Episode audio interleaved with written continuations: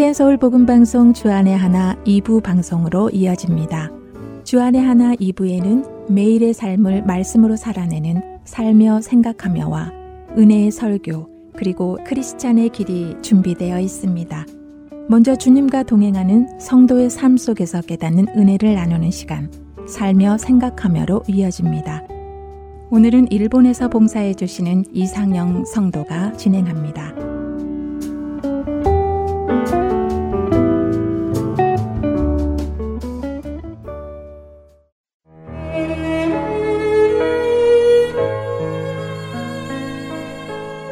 제가 다니는 교회는 작은 개척교회입니다. 지금은 성도가 30명쯤 되지만 3년 전쯤 처음 교회 에 나갔을 때는 성도가 10명 정도 되는 작은 교회였습니다. 교회를 처음 나갔던 날 저의 손을 잡고 기쁨의 눈물을 흘리던 성도 한분 있었습니다.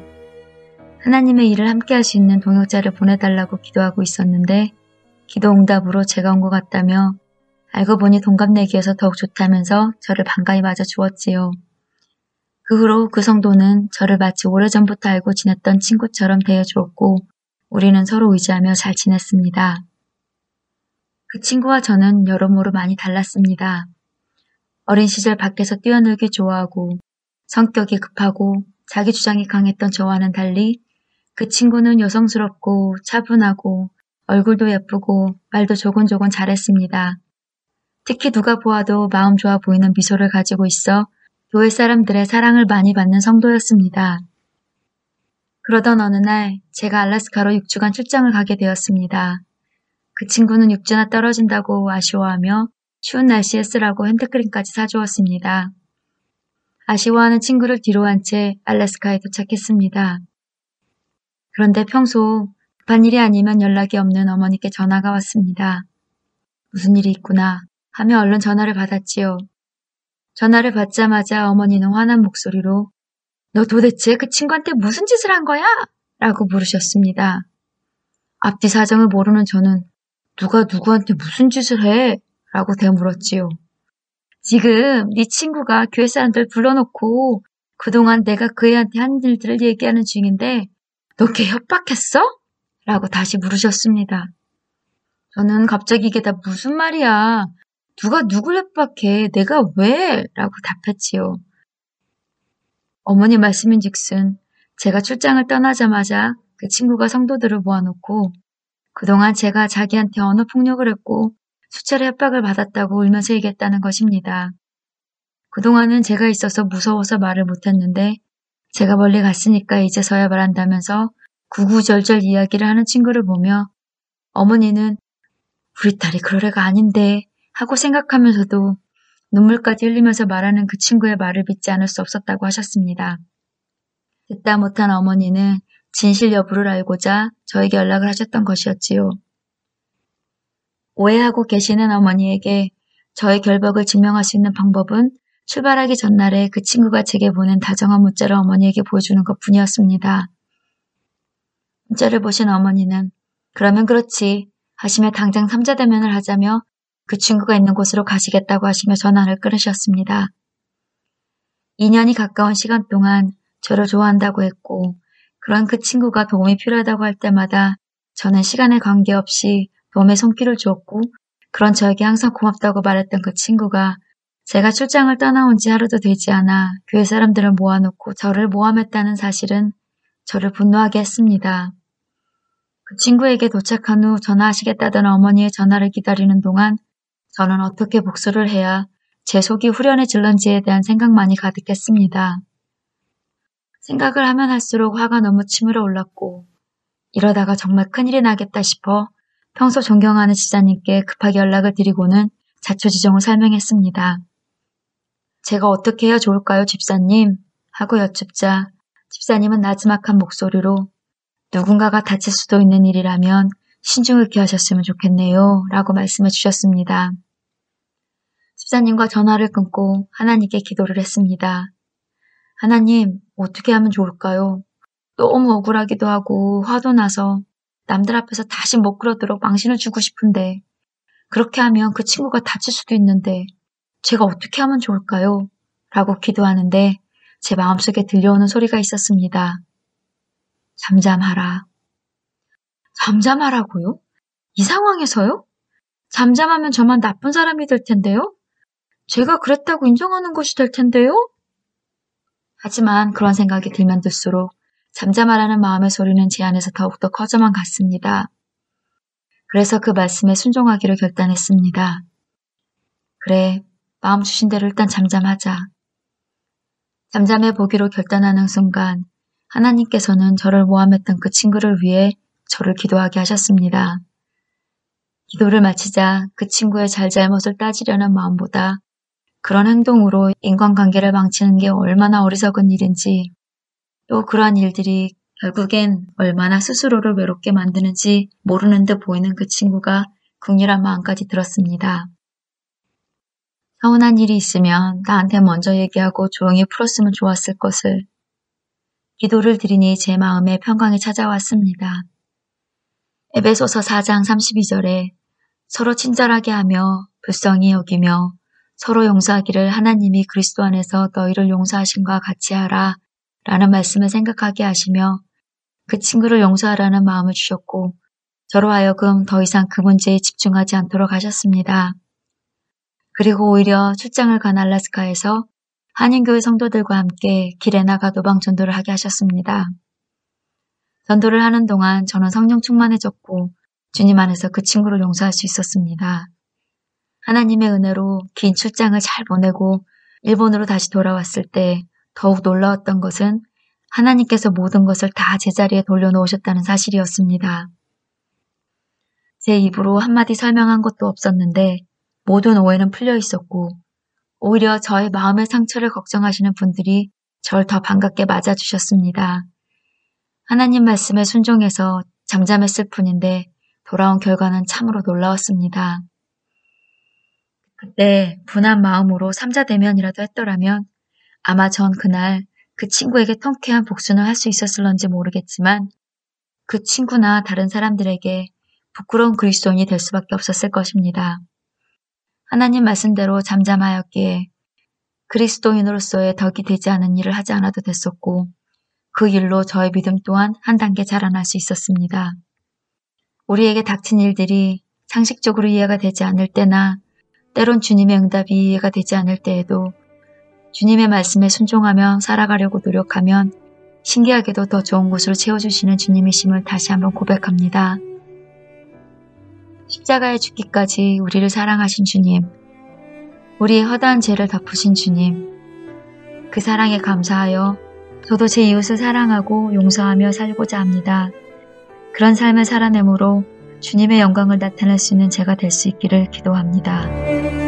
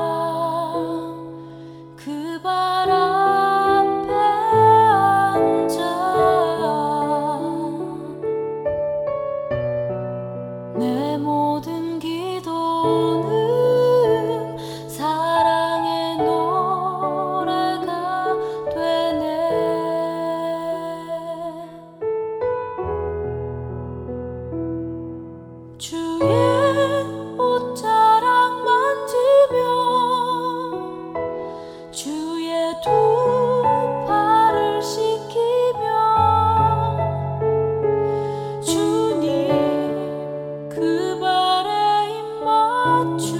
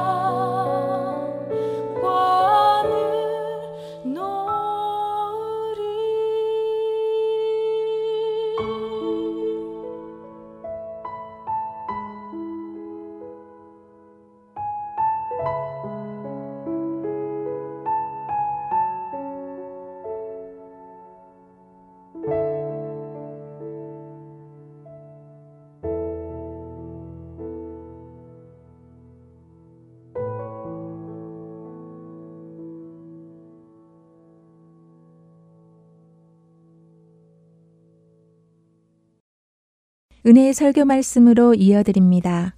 오늘은 서울 오면동 교회 정중경 목사님께서 요한복음 8장 31절부터 32절까지의 말씀을 본문으로 내 말에 거하면 이라는 제목의 말씀 전해 주십니다. 은혜의 시간 되시기 바랍니다.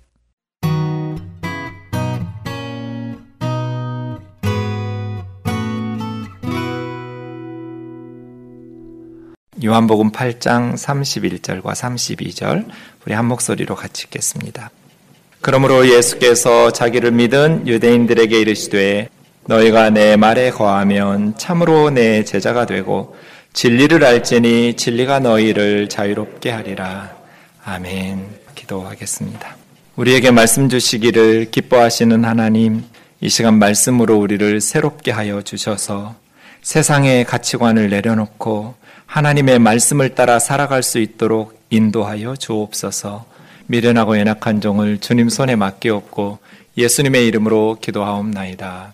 아멘. 오늘은 이 말씀을 좀 살펴보도록 하겠습니다. 요한복음 2장에서 12장까지 The Book of Signs 일곱 개의 표적이 나와서 표적의 책 이렇게 부릅니다. 다섯 번째 표적인 오병이어 이후에 무리를 걸으신 6장 뒤에는 7장과 8장의 초막절 토론 혹은 초막절 논쟁 부분이 나옵니다. 그리고 9장에 가서 실로암 연못에서 태어나면서부터 맹인이 되었던 형제님을 고쳐주시는 여섯 번째 표적이 나옵니다. 초막절 토론, 초막절 논쟁이라는 이 부분은 매우 중요한 내용들을 담고 있어서 7장과 8장이 요한복음 전체에서도 굉장히 중요한 예수님이 누구신가? 예수님은 세상에 왜 오셨는가? 어떻게 예수님을 믿을 수 있는가? 를 가르쳐 주는 중요한 내용들입니다. 이 초막절 논쟁에는 일곱 개의 논쟁이 등장하는데 오늘 본문은 마지막 일곱 번째 토론하는 그러한 내용인 것입니다. 구약에 보면 이스라엘의 3대 절기가 있습니다. 명절이라고 생각하시면 됩니다. 유월절, 오순절, 초막절입니다. 초막절은 장막절이라고 부르기도 하고 또 어, 과일같이 가을 추수를 끝낸 곡식을 추수하고 저장하는 추수 후 저장해서 수장절이라고 부르기도 하는데요. 초막, 장막 이것은 모세를 따라서 출애굽한 이스라엘 백성들이 홍해를 건넌 후에 가나안 땅까지 가는 여정 속에 40년 초막에서 텐트처럼 이동용 장막을 짓고 살았던 것을 기념하는 절기가 초막절입니다. 그러니까 요한복음 7장, 8장을 묵상할 때는 광야 40년을 기념하고 잊어버리지 않기 위해서 하나님께서 교훈하기 위해서 주신 명절이라는 것을 염두하면서 7장과 8장을 읽으면 되겠죠? 정채봉 선생님이 쓰신 짧은 시 콩신의 가정교육, 자녀교육이라는 시에 보면 광야로 내보낸 자식은 콩나무가 되었고 온실로 들여보낸 자식은 콩나물이 되었고 짧은데 굉장히 중요한 메시지를 묵직하게 던져주지요. 똑같은 콩이지만 광야로 내보낸 자식은 콩나무가 되고 온실로 들여보낸 자식은 콩나물이 되죠. 하나님의 자녀 교육은 어떨까요? 하나님은 우리가 콩나무가 되기를 원할까요? 콩나물이 되기를 원할까요? 콩나무가 되기를 원하시죠. 그러기 위해서 하나님께서 우리도 우리를 아끼고 사랑하시지만 온실 속에 들여보내기보다는 광야로 내보내는 그러한 모습들을 볼 수 있습니다. 왜냐하면 세상을 살다 보면 비바람과 눈보라가 몰아친 그러한 순간들이 있거든요. 광야는 어떤 곳이기에 콩나무와 같이 굳세게 자라날 수 있는 것일까? 광야 하면 신명기 8장을 떠올리시면 돼요. 모세가 40년 광야 생활을 마치고 요단강 앞에서 이제 요단강을 건너 가나안 땅으로 들어가야 될 이스라엘 백성들에게 광야 40년을 회상시키는 것이 신명기 8장이거든요. 하나님께서 이 40년 동안 너희에게 광야의 길을 걷게 하신 것을 기억하라고. 이 초막절이죠? 광야 40년을 잊어버리지 마라. 왜 하나님께서 너희를 아끼고 사랑하심에도 불구하고 광야에서 40년을 걷게 하셨는지를 기억하라. 광야는 세 가지 특징이 있어요. 첫 번째는 광대한 곳이에요. 언제 끝날지 몰라요. 영원히 여기서 살다가 죽을 것 같아요. 끝없이 모래밖에 안 보여요. 가도 가도 끝이 없는 내 삶에 영원히 광야가 끝나지 않을 것 같이 광대한 곳, 언제 끝날지 모르는 곳, 그리고 광야는 불뱀과 정갈이 있는 위험한 곳이에요. 낮에는 햇볕이 내리쪼여요. 일사병에 걸려서 죽기가 딱 좋은 곳. 밤에는 기온이 몇십 도가 떨어져서 얼어 죽기 좋은 곳. 위험한 곳이에요. 광야는 무엇보다도 물이 없어요. 간조라고 번역하기보다는 건조하다고 번역하는 게 훨씬 좋겠죠? 메마른 땅이란 뜻이에요. 물이 없어요. 그래서 사람이 살 수가 없어요. 나무도 살 수가 없고 동물들도 살 수가 없어요. 물이 없기 때문이죠. 이게 광야네요. 광대한 곳. 언제 끝날지 모르는 고난이 지속되는 곳. 위험한 곳. 그리고 물이 없어서 목마른 곳. 건조한 땅이에요. 이 광야에서 하나님의 백성들이 양육을 받아요. 홍해를 건너면 이제 구원받은 하나님의 백성들 눈앞에 적과 꿀이 흐르는 가나안 땅이 펼쳐질 것 같지만 광야가 나와요. 불순종했기 때문이 아니에요. 하나님의 뜻대로 애굽을 나와서 순종해서 홍해를 건넌 거예요. 근데 광야예요. 이스라엘 백성들이 죄를 짓고 불순종했기 때문에 광야에 고난이 온 게 아니에요. 하나님 뜻대로 순종해서 왔는데 광야가 나타났어요. 왜요? 모세는 말해요. 너희가 가나안 땅에 들어가서 먹고 배부르고 아름다운 집을 짓고 거주하게 되며 소, 양 번성하고 은금이 근시하여 소유가 풍부하게 될 때 너희 마음이 교만해져서 네 하나님 여호와를 잊어버릴까? 적과 꿀이 흐르는 가나안 땅에 가서 교만해져요. 여러분 우리 인간에게 이런 연약함이 있잖아요. 광야에서는 그렇게 하나님 한 분 붙들고 살았어요. 하나님밖에 없으니까요. 그런데 가나안 땅에 들어가면 이제 만나가 내리지 않아도 살 수 있거든요. 이제는 초막이 아니라 아름다운 집을 짓고 살 수 있거든요. 소와 나귀와 양들이 번성하고 은금이 풍부하고 하는 일이 잘 되고 성공적으로 부유해지면 마음이 교만해져요. 입으로는 겉으로는 겸손한 척 할 수 있어요. 하나님밖에 없는 것처럼 여전히 광야에서와 같이 하나님만 삶의 이유인 것처럼 흉내내고 말할 수 있어요. 그런데 마음이 교만해져요. 속 사람이 변해요. 그래서 하나님을 잊어버려요. 그럼 어떻게 될까요? 망하는 거죠.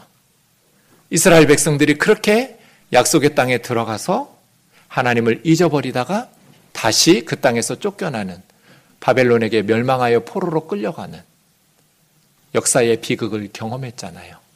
그렇게 혹독한 광야의 훈련을 받았음에도 불구하고 사랑하는 자매 형제 여러분, 여러분의 지금 처한 곳이 광야이든지 아니면 적과 꿀이 흐르는 풍요의 땅 가나안이든지 삶의 방식이 동일해야 돼요. 겸손해야 되고 하나님을 잊어버리면 안 돼요. 하나님의 도우심이 없이는 살 수 없다라는 것을 고백하고 입술로만 형식적으로 말하는 것이 아니라 진심으로 그렇게 하나님의 은혜를 구하고 하나님의 도우심을 의지하고 사모하면서 사셔야 돼요. 그러면 우리는 광야에서 어떻게 살아야 될까요? 슬기로운 광야 생활의 방법은 광야는 사람이 생존 불가능한 지역이에요. 동네가 없어요. 도시가 없지요, 광야에는. 살 수가 없으니까요. 그런데 하나님께서는 하나님의 백성들을 광야로 몰아넣으셔요. 그럼 우리 하나님의 백성들이 어떻게 해야 광야에서 살아남을 수 있냐는 거예요. 이스라엘 백성들이 40년 동안 어떻게 살아남았을까요? 출애굽기 13장 21절 22절 같이 읽겠습니다. 시작. 여호와께서 그들 앞에서 가시며 낮에는 구름 기둥으로 그들의 길을 인도하시고 밤에는 불 기둥을 그들에게 비추사 낮이나 밤이나 진행하게 하시니 낮에는 구름 기둥 밤에는 불 기둥이 백성 앞에서 떠나지 아니하니라. 하나님께서 어디서 가요? 뒤따라 가시는 게 아니고 앞에서 가세요. 광야에서 살아남는 비결은 뭐예요? 하나님 따라가면 돼요. 하나님과 동행하는 거죠. 하나님과 함께 가는 거예요. 하나님이 얼마나 우리를 귀하게 여기시고 하나님이 우리를 얼마나 사랑하시는지 사탄은 말하죠. 너희 삶에 이렇게 광야가 있는데 하나님이 너를 사랑하시니? 아니요. 우리가 훈련이 필요하기 때문에 우리는 광야에 하나님께서 몰아넣으실 수 있지만 하나님은 우리만 광야에 몰아넣고 팔찜지고 멀찍이서 지켜보신 적이 한 번도 없어요. 우리 앞서가시죠. 여러분 삶과 신앙을 되돌아보세요. 광야 같은 순간들 많이 있었는데 하나님이 어디 계셨나요? 정말 죽을 것 같이 힘들었는데 하나님의 도우심과 하나님의 은혜로 여기까지 오지 않았나요? 하나님께서 우리를 버리신 적이 없어요. 하나님께서 우리의 앞서가시고 낮에는 구름 기둥으로 밤에는 불 기둥으로 그래서 광야는 하나님과 함께 살아가야 된다라는 것, 믿음으로 살아가야 된다라는 것을 훈련하는 양육 장소예요. 가나안 땅에 들어가서도 그렇게 살았어야 돼요. 광야처럼 하나님 한 분 붙들고 살아가는 삶을 훈련하는 곳. 겸손하게 하나님을 의지하면서 하나님과 동행하는 것을 믿음으로 살아가는 것을 훈련하는 것이 광야죠.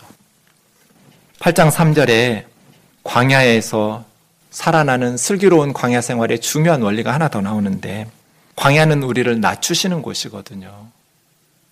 인간은 낮아지기 싫어하죠. 그래서 쉽게 교만해지는 것 같아요. 그런데 광야는 우리를 낮추는 곳이에요. 우리가 할 수 있는 게 아무것도 없어요. 가장의 체면 이런 게 어디 있어요? 부모의 체면 없어요. 할 수 있는 게 없어요. 그냥 하나님 믿고 가는 거예요. 그래서 우리를 낮추시는 곳이에요.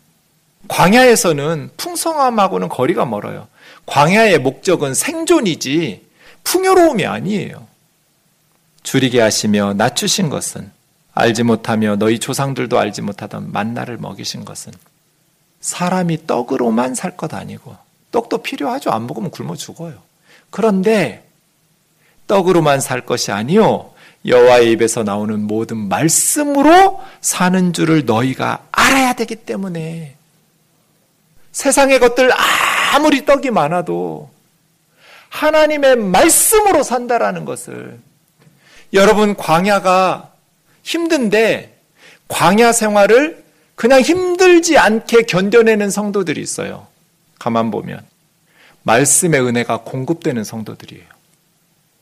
목사가 볼 때 진짜 힘들어야 되거든요. 힘들 것 같아요. 어떻게 살지? 염려하고 가보면 성령 충만하게 버텨내요. 그 힘든 상황을 은혜 가운데서 믿음으로 정말 목사를 부끄럽게 할 만큼 신실하게 믿음으로 이겨내시는 성도들이 있어요. 가만히 더 들여다보면 말씀의 은혜를 받고 있어요. 광야는 하나님의 말씀으로 사는 거예요. 떡으로만 사는 것이 아니라 하나님의 입에서 나오는 말씀으로 살아내는 곳이 광야예요. 광야에서 십계명 주셨어요. 광야에서 모세 율법 주시고 모세 오경 주셨어요. 이스라엘 백성들이 40년 동안 광야길을 걷기만 하고 고난을 참기만 한 거 아니에요. 시간이 지나도록 광야가 끝날 때까지 그냥 버틴긴 게 아니라고요. 말씀으로 양육받은 곳이에요. 고난만으로 성도들의 성숙, 영적 성숙이 생기진 않아요. 고난을 버틴다고 해서 영적으로 성숙해지지 않는다고요. 말씀에 공급이 있어야 성숙해지죠. 고난 속에 있을 때 하나님의 말씀이 깨달아지고 말씀을 경험하고 이제 귀로 듣던 말씀을 욥처럼 삶으로 체험해내고 귀로 듣던 것이 눈에 보이고 말씀이 내 삶 속에서 말씀을 깨달아질 때 광야를 통해서 영적인 성숙이 이루어지는 거죠. 그래서 우리는 사명을 감당하는 성도가 되는 거예요. 광야의 훈련을 통해서 영적인 전투에서 승리하는 성도가 되고 주님 앞에 섰을 때 부끄럽지 않도록 내게 주신 하나님 나라의 천국 백성의 사명을 감당할 수 있는 영적인 성숙한 성도로 훈련이 되는 거죠. 그래서 훈련이에요. 역경이 오면 뭐부터 해야 돼요, 성도들은? 기도부터 해야죠. 기도도 훈련이에요. 영적인 훈련, 기도의 훈련이 없으면 나중에는 기도를 못하는 성도가 돼요. 기도는 맘먹으면 언제나 할 수 있는 게 아니에요. 훈련이 필요해요. 어떤 때는 정말 몸이 피곤해서 기도하기 싫을 때 있어요.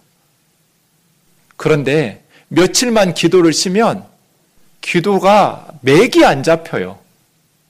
그래서 알기 때문에 기도를 쉴 수가 없어요. 몸이 피곤해도 일어나서 기도 골방 들어가서 주의 이름을 불러야 돼요. 거기서 기도하다가 자빠져서 자는 한이 있더라도 기도의 자리를 나아가서 하나님 앞에 내가 기도 안 하면 우리 성도들 가정이 무너지지. 목사가 기도 안 하면 우리 교회는 무너지지. 훈련이에요. 하나님께서 여러분에게 광야를 주시고 역경과 어려움을 주셨으면 사랑하시지 않기 때문이 아니라 기도해라 이런 사인이잖아요. 그럴 때 하나님의 말씀의 공급이 하나님의 말씀의 은혜를 사모하면서 하나님 제 신앙과 삶에 말씀 부어 주세요. 그렇게 영적으로 성숙해지면 우리가 광야에서 훈련받은 그리스도의 군사로 천국 백성답게 하나님 나라 일꾼의 사명을 감당하죠. 그 초막절에 예수님께서 외칩니다. 나는 세상의 빛이다. 나는 세상의 빛이니 나를 따르는 자는 어둠에 다니지 아니하고 생명의 빛을 얻으리라. 광야는 가도 가도 끝이 없는 광대한 곳이에요. 길을 잃으면 죽어요. 그래서 빛이 필요해요. 불기둥, 구름기둥의 인도하심이 필요해요. 세상 사람들이 죽음의 길을 걸어가요. 죽음의 행진이라고 할 수 있어요. 왜? 어두우니까. 내가 좀 더 가다가 지옥에 가는 줄 알았으면 계속 갈 사람 한 사람도 없어요. 영적으로 어두우니까 계속 멸망의 길을 걷는 거예요. 예수님이 세상의 빛이라는 것은 무슨 뜻일까요? 예수님이 하나님의 생명의 길, 구원의 길, 그 하나님을 가르쳐 주시고 알려 주신다는 뜻이에요. 사람들이 왜 어둠의 길을 가요? 하나님 모르니까. 예수님이 세상의 빛이라는 것은 예수님이 하나님을 가르쳐 주신다는 거예요. 하나님을 알려주시니까 내가 누군지, 어떻게 살아야 되는지, 어떻게 살아야 하나님 앞에 죄사함 받고 하나님의 자녀가 되고 천국에 갈 수 있는지 어두우니까 멸망의 길을 걷는 거잖아요. 누구를 통해서 하나님을 알 수 있어요? 산속에 들어가서 도 닦으면 알 수 있나요? 학교 도서관에 가서 강의실에서 열심히 수업 들으면 하나님을 알 수 있나요? 아니요. 그렇게 진리를 알 수 없어요. 예수 그리스도. 세상의 빛이신 예수 그리스도를 통해서 하나님을 알기 때문에 생명의 빛을 얻는 것이죠. 바리새인들이 네가 너를 세상의 빛이라고 증언하니 너의 증언은 참되지 않다고 말할 때 내가 나를 위해서 증언해도 참된 이유는 나는 내가 어디서 와서 어디로 가는지 알기 때문에 너희는 내가 어디서 와서 어디로 가는지를 모르니까 나에 대해서 증언을 해주고 싶어도 해줄 수가 없죠. 그러나 예수님은 아시잖아요. 나 혼자 증언하는 것 아니다. 나를 보내신 아버지께서도 내가 참되다는 것을 증언하고 있다. 유대인들이 물어요. 니네 아버지 어디 계시냐? 너희가 나를 모르기 때문에 우리 아버지, 너희가 하나님이라고 부르는 그분을 모르는 거다. 나를 알지 못하고 내 아버지도 알지 못한다. 왜? 하나님께서는 예수 그리스도를 보내셔서 하나님을 알려주셨거든요. 그런데 예수 그리스도가 누구인지를 모르면 하나님을 어떻게 알겠어요?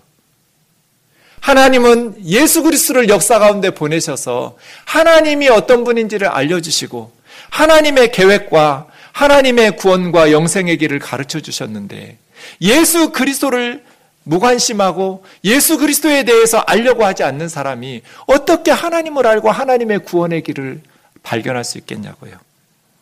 23절, 24절이 그래서 중요해요. 너희는 아래서 났고, 아래서는 이 지구예요. 너희는 이 세상에서 태어났고, 나는 이 지구에서 태어나고 거기서부터 우리 어머니 모태에서 잉태되는 순간부터 존재하기 시작한 자가 아니다. 나는 위에서 났다. 너희는 이 지구에서 세상에서 태어나서 이 세상에 소속되었고 이 세상에 속한 밖에 모르죠. 그러나 예수님은 이 우주보다도 크신 분이에요. 창조주이죠. 위에서 나신 분이고 그래서 이 세상에 속한 분이 아니고 하나님이 보내셔서 이 세상에 오신 분이에요. 그 예수님을 통해서 예수님의 말씀을 믿고 듣고 따르지 않으면 죄 가운데서 살다가 죽을 거예요. 내가 말한 바로 아버지 하나님이 보내셔서 너희를 구원하러 온 세상의 빛이라는 말을 믿지 않으면 너희는 너희 죄 가운데서 살다가 죄 가운데서 죽을 거다. 그 죄 문제를 해결하지 못할 거다. 나를 보내시니가 나와 함께 하신다. 나는 항상 그가 기뻐하시는 일을 행함으로 나를 혼자 두지 아니하셨다. 요한복음 8장 29절이 우리 인생의 제일 중요한 구절이에요. 광야에서 제일 중요한 게 뭐라고 그랬어요? 임마누엘. 하나님과 함께 가는 거.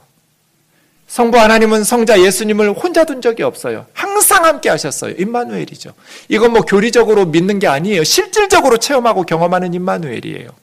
하나님이 무소부재하시니 늘 어디서나 나와 함께 하시지 이렇게 교리적으로 생각하는 것이 아니라 실질적으로 체험하고 하나님께서 나와 함께 하신다라는 것을 경험하는 임마누엘 말이에요. 그러려면 두 번째 줄 예수님처럼 우리도 항상 하나님이 기뻐하시는 일을 행하면서 살면 돼요. 그럼 하나님께서 우리와 함께 하시죠. 임마누엘. 광야에서 중요한 것은 임마누엘. 초막절에 중요한 것은 하나님과 함께 하는 것. 불기둥, 구름기둥으로 앞서가시는 하나님을 따라가는 것. 이 말씀을 하심에 많은 사람이 믿었어요. 그래서 31절 예수님은 자기를 믿은 유대인들에게 진리를 알지니 진리가 너희를 자유롭게 하리라고 말씀하신 거예요. 근데 여기 31절 좀 이상한 부분이 있어요. 자기를 믿었다라는 말하고 유대인이라는 표현이에요. 아, 유대인 중에 예수님 믿은 사람이 있을 수 있지? 아니에요. 다른 성경은 상관없는데 요한복음에서는 이거 좀 이상한 말이에요. 왜냐하면 요한복음은 세 부류의 사람들을 구분해서 써요. 유대인은 원래 유대인이나 이스라엘인이나 성경은 다 똑같은 의미로 써요. 그런데 요한복음에서만 구별해서 써요. 유대인은 예수님을 믿지 않고 예수님을 죽이려는 사람들이에요. 초막절이 시작되는 7장 1절에서 예수님께서 갈릴리에 계시고 유대로 가지 않으시려고 한 것이 유대인들이 예수님 죽이려고 했기 때문에 이럴 때 언제나 유대인이라고 써요. 예수님을 믿지 않고 죽이려는 사람들. 그에 비해서 나다나엘처럼 이스라엘 사람이라고 말할 때는 예수님을 믿고 따르는 제자들. 참 이스라엘 사람이다. 그 속에 간사한 것이 없다. 나다나엘에게 주님께서 이렇게 말씀하실 때. 그래서 요한복음에서는 유대인과 이스라엘인을 구별해서 써요. 그리고 예수님을 믿지 않고 대적하는 유대인도 아니고 예수님을 믿고 따르는 제자도 이스라엘인도 아닌 중간적인 아직 긴가민가한 사람들을 무리라는 표현으로 써요. 그래서 무리 중에서 예수님에 대한 논쟁이 시작되죠. 좋은 분이다, 아니다, 백성을 미혹하는 분이다. 이게 무리들이에요. 그러면 31절 다시 보세요. 자기를 믿은 유대인이라는 게 안 맞잖아요. 믿은 이스라엘인 이것이 되거나 믿지 않은 유대인 이렇게 해야 맞을 것 같거든요. 그래서 31절이 좀 예외적이에요. 그런데 그래서 우리는 예수님 자기를 믿었다라는 이 믿음이 무엇인지 이 믿음이 온전한 믿음이 아니라는 걸 나중에 발견하게 돼요. 그럼 이 사람들은 뭘 믿었을까?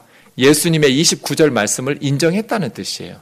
하나님이 함께 계신 이렇게 많은 병자들을 고쳐주시고 이렇게 많은 능력이 나타나겠지. 예수님의 말을 믿은 유대인이에요. 그러면 인정은 했지만 진정으로 예수님을 메시아로 믿고 예수님을 따르는 제자가 된 것은 아니에요. 그랬다면 이스라엘 사람이라고 요한이 썼을 거거든요. 그 자기를 믿은 유대인이니까 아직 온전한 믿음이 아닌 거예요. 이들을 향해서 예수님께서 하신 말씀이 너희가 내 말에 거하면 참으로 내 제자가 되고 진리를 알지니 진리가 너희를 자유롭게 하리라. 이 유명한 말을 하신 거예요. 초막절에 광야 같은 세상에서 헤매는 하나님의 백성들에게 내가 세상의 빛이라고 말씀하시면서 나를 따르는 자는 어둠 속에서 헤매면서 광야에서 살다가 길 잃고 죽지 않고 생명의 빛을 얻게 될 것이라고 말씀하시면서 주님께서 너희가 내 말에 거하면 여기서 제일 중요한 말씀은 너희가 내 말에 거하면이라는 말씀이에요. 너희가 내 말에 거하면 거한다라는 것은 집 짓고 산다는 거예요. 그 속에 들어가서 산다. 예수님의 말씀 안에서 살아가면 예수님의 말씀을 받아들이고 예수님의 말씀을 믿고 예수님 말씀에 순종하면서 살아가게 되면 그러면 두 가지 결과가 따라오는데 내 제자가 된다. 목사 됐다고 예수님 제자 아니에요. 선교사 됐다고 예수님 제자 아니죠. 장로 권사가 예수님 제자 아니에요. 참으로 예수님의 제자는 예수님의 말씀 안에 사는 사람이에요. 예수님의 말씀대로 살아가는 사람. 예수님의 말씀을 벗어나지 않고 예수님의 말씀 속에서 집 짓고 거기서 머물면서 살아가는 사람. 그 사람이 진짜 예수님의 제자예요. 그리고 그 사람은 진리를 알게 될 거예요. 그리고 그 진리가 우리를 자유롭게 할 거예요. 표준 세 번역으로 보시면 예수께서 자기를 믿은 유대 사람들에게 말씀하셨다. 너희가 나의 말에 머물러 있으면 너희는 참으로 나의 제자들이다. 그리고 너희는 진리를 알게 될 것이며 진리가 너희를 자유롭게 할 것이다. 원래 이 뜻이에요. 그런데 37절 내 말이 너희 속에 들어가 머물 곳이 없어서 너희가 나를 죽이려고 한다. 예수님 말씀이 바리새인들의 마음 속에 머물 곳이 없어서 예수님을 죽이려 하는도다. 저와 여러분의 마음 속에는 뭐가 가득한가요? 세상의 것들로 가득해서 예수님의 말씀이 머물 수 없는 그러한 마음은 아닐까요? 요한복음에는 예수님의 시간이 나와요. 나의 때. 계속해서 나의 때가 되지 않았다, 나의 때가 되지 않았다, 때가 되지 않았다 하다가 때가 됐다 하고 십자가 사건이 이어져요. 그래서 요한복음을 읽는 독자들은 예수님의 사역이 어느 한 사건을 향해서 진행된다라는 것을 깨닫게 돼요. 그리고 다 읽고 나면 그 예수님의 시간이 십자가 시간이라는 것, 십자가 사건이라는 것을 깨닫게 돼요. 여기서도 마찬가지예요.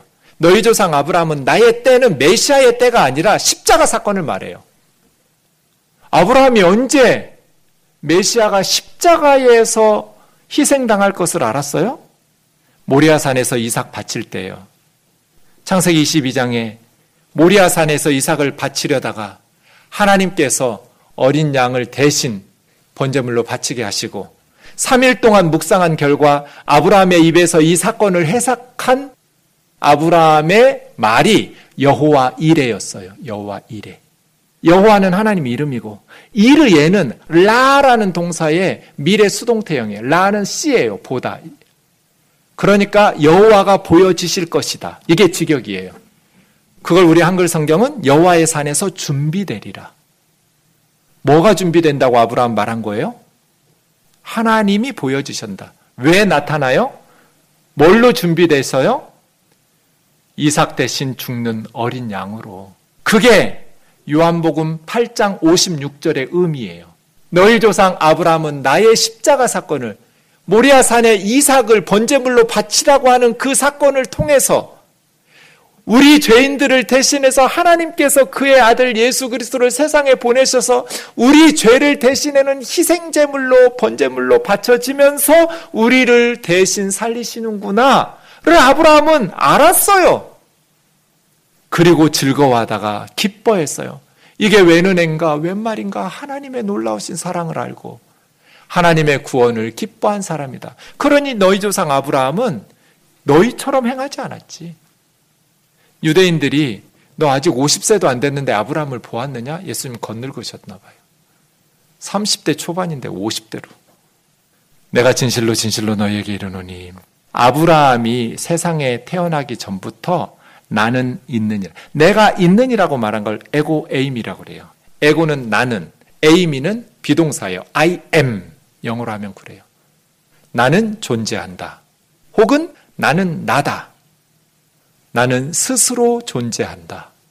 나는 스스로 존재하는 자. 이게 여호와라는 뜻이에요. 53절에 예수 너는 너를 누구라고 하느냐? 예수님의 대답은 58절에 나오죠. 나는 여호와다. 에고에임이. 그러니까 59절에 신성 모독으로 예수님을 돌로 쳐서 죽이려고 하죠. 31절에 예수님을 믿은 유대인들이 59절에 가면 돌로 쳐서 죽이려고 하는 유대인으로 똑같은 사람들이잖아요. 믿은 게 믿은 게 아니에요. 온전한 믿음이 아니었어요. 요한복음 14장 6절처럼 내가 곧 길이요 진리요 생명이다. 아들이 진리예요. 진리를 알게 되는 건 예수 그리스도를 알게 되는 것이고 나로 말미암지 않고는 아버지께로 올 자가 없느니라. 예수 그리스도 외에는 세상의 빛 예수 그리스도 외에는 천국에 들어갈 자가 없어요. 죄로부터 자유해질 수가 없기 때문이에요. 죄의 종이기 때문이에요. 죄는 사망의 열매를 맺기 때문에 사망의 지배 아래 사탄의 권세 아래 놓을 수밖에 없기 때문에 그런데 예수 그리스도의 말씀을 듣고 예수 그리스도를 영접하고 예수 그리스도를 믿는 자들에게는 죄와 사망의 권세에서 벗어나서 해방되고 하나님의 자녀가 되는 놀라운 은혜가 임합니다. 이 복음을 미루면 안 돼요.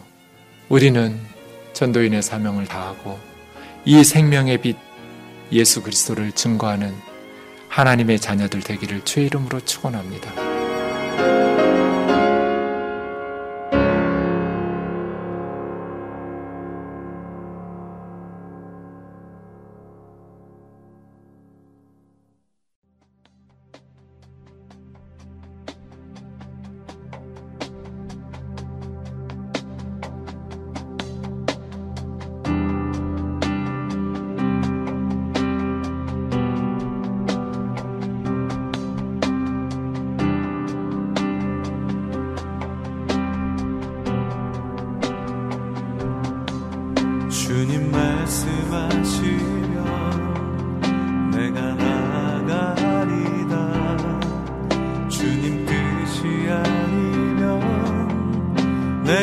멈춰서리라.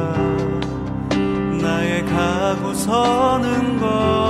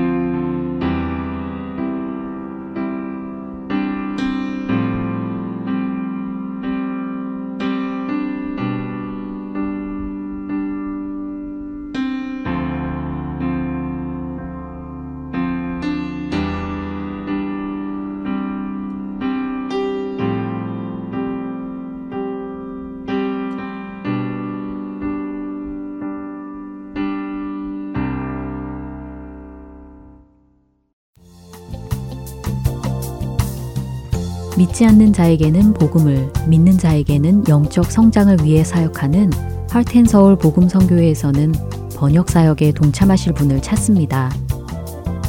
그동안 방송된 한국어 방송의 원고를 영어로 번역하는 자원봉사입니다. 인터넷으로 메일을 주고받을 수 있으신 분이면 어느 곳에 계시더라도 가능하신 이 사역에 참여하실 여러분들을 찾습니다. 번역 자원봉사자에 대한 문의는 본 방송사 전화번호 602-866-8999로 연락 주시거나 이메일 주소 heartandsoul.org at gmail.com으로 문의해 주시면 되겠습니다.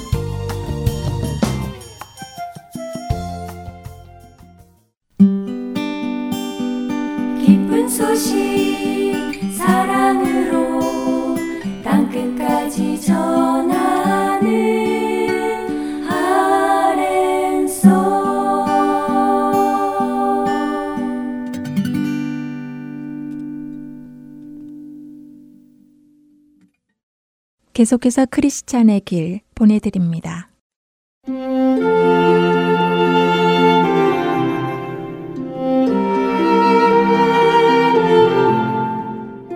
애청자 여러분, 안녕하세요. 철로 역정이라는 책을 토대로 그리스도인의 삶을 나누어 보는 프로그램 크리스천의 길 진행의 민경은입니다. 지난 시간에는 철로 역정의 저자 전 번연의 삶을 간략히 나누어 보았습니다. 오늘은 천리역정을 구체적으로 보기 전에 필요한 지식 몇 가지를 나누어 보려고 합니다. 철로역정이라는 책은 소설입니다. 한 사람이 그리스도인이 되어 구원에 이르는 그 길에서 일어나는 일들을 소설처럼 쓴 글이지요.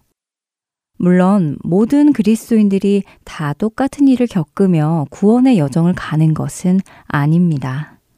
우리 각자는 각각 다 다른 환경에서 다른 방법으로 예수님을 영접하여 그리스도인이 되었고 지금도 여전히 다른 환경 속에서 구원의 길을 가고 있습니다.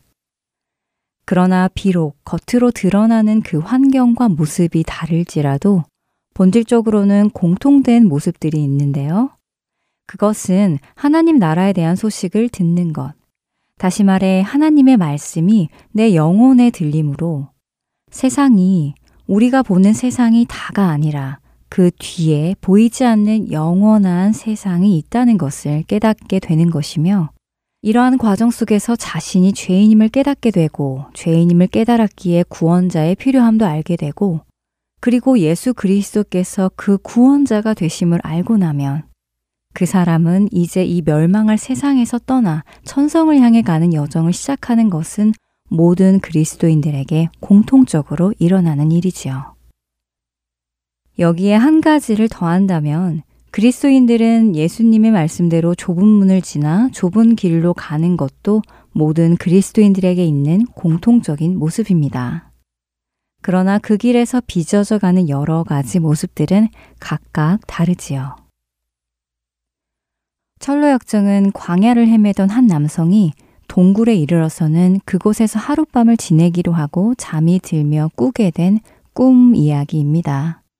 광야를 헤매던 그 남성은 아마도 이 책을 쓴 좌한 번연 자신이겠지요. 동굴에서 잠이 든 그의 꿈에는 한 남자가 등장합니다. 그 남자의 이름은 크리스천으로 바로 철로 역정의 주인공입니다. 영어 이름 중에는 크리스천이라는 이름이 있지요. 그리스도인이라는 의미인데 우리의 정체성을 잘 나타내주는 이름이라고 생각됩니다. 철로 역정은 바로 이 크리스천의 삶의 이야기입니다. 소설 속에 등장하는 크리스천은 남루한 옷을 입고 집에서 떨어진 어떤 장소에 서 있었습니다. 그의 등에는 보기에도 무거워 보이는 무거운 짐이 얹혀져 있었고 손에는 책 한 권을 들고 있었지요. 그리고는 그 책을 펴서 읽기 시작합니다. 책을 읽어내려가며 그는 눈물을 쏟으며 두려움에 떨기 시작합니다. 그리고는 울부짖습니다.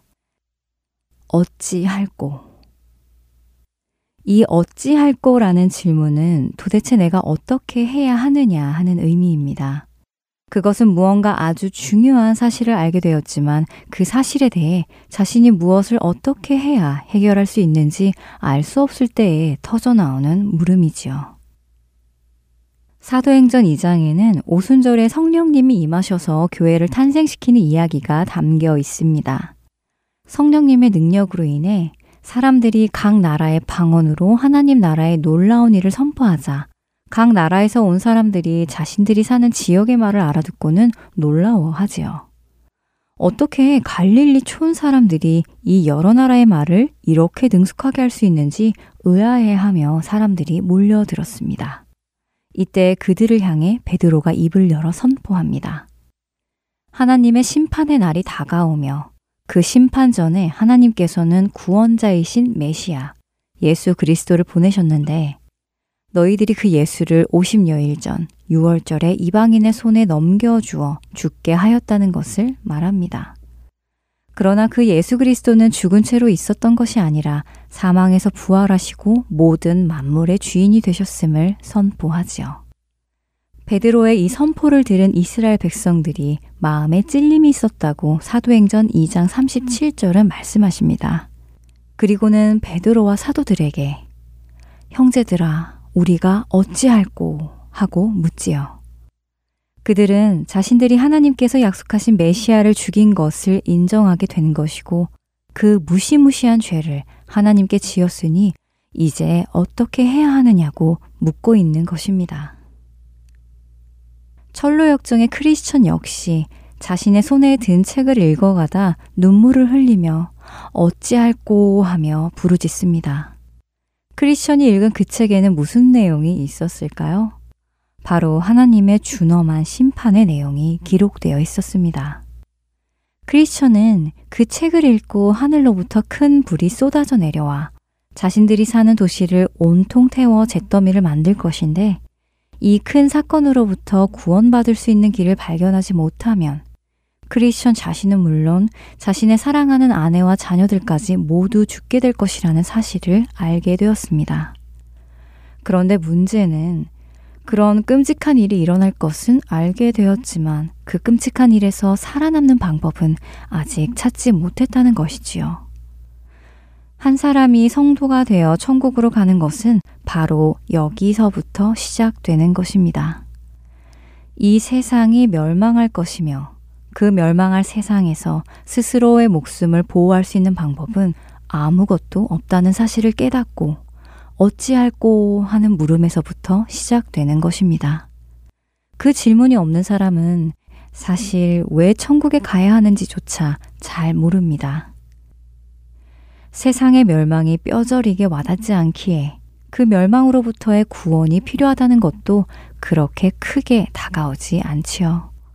구원의 필요성을 느끼지 못하는 사람들은 누군가의 소개로 인해 그 길에 들어선다 하더라도 그 길을 가야 하는 필요성을 느끼지 못하기에 뜨뜻미지근하게 그 길을 갈 수밖에 없고 혹은 다른 길로 빠지기가 쉽습니다.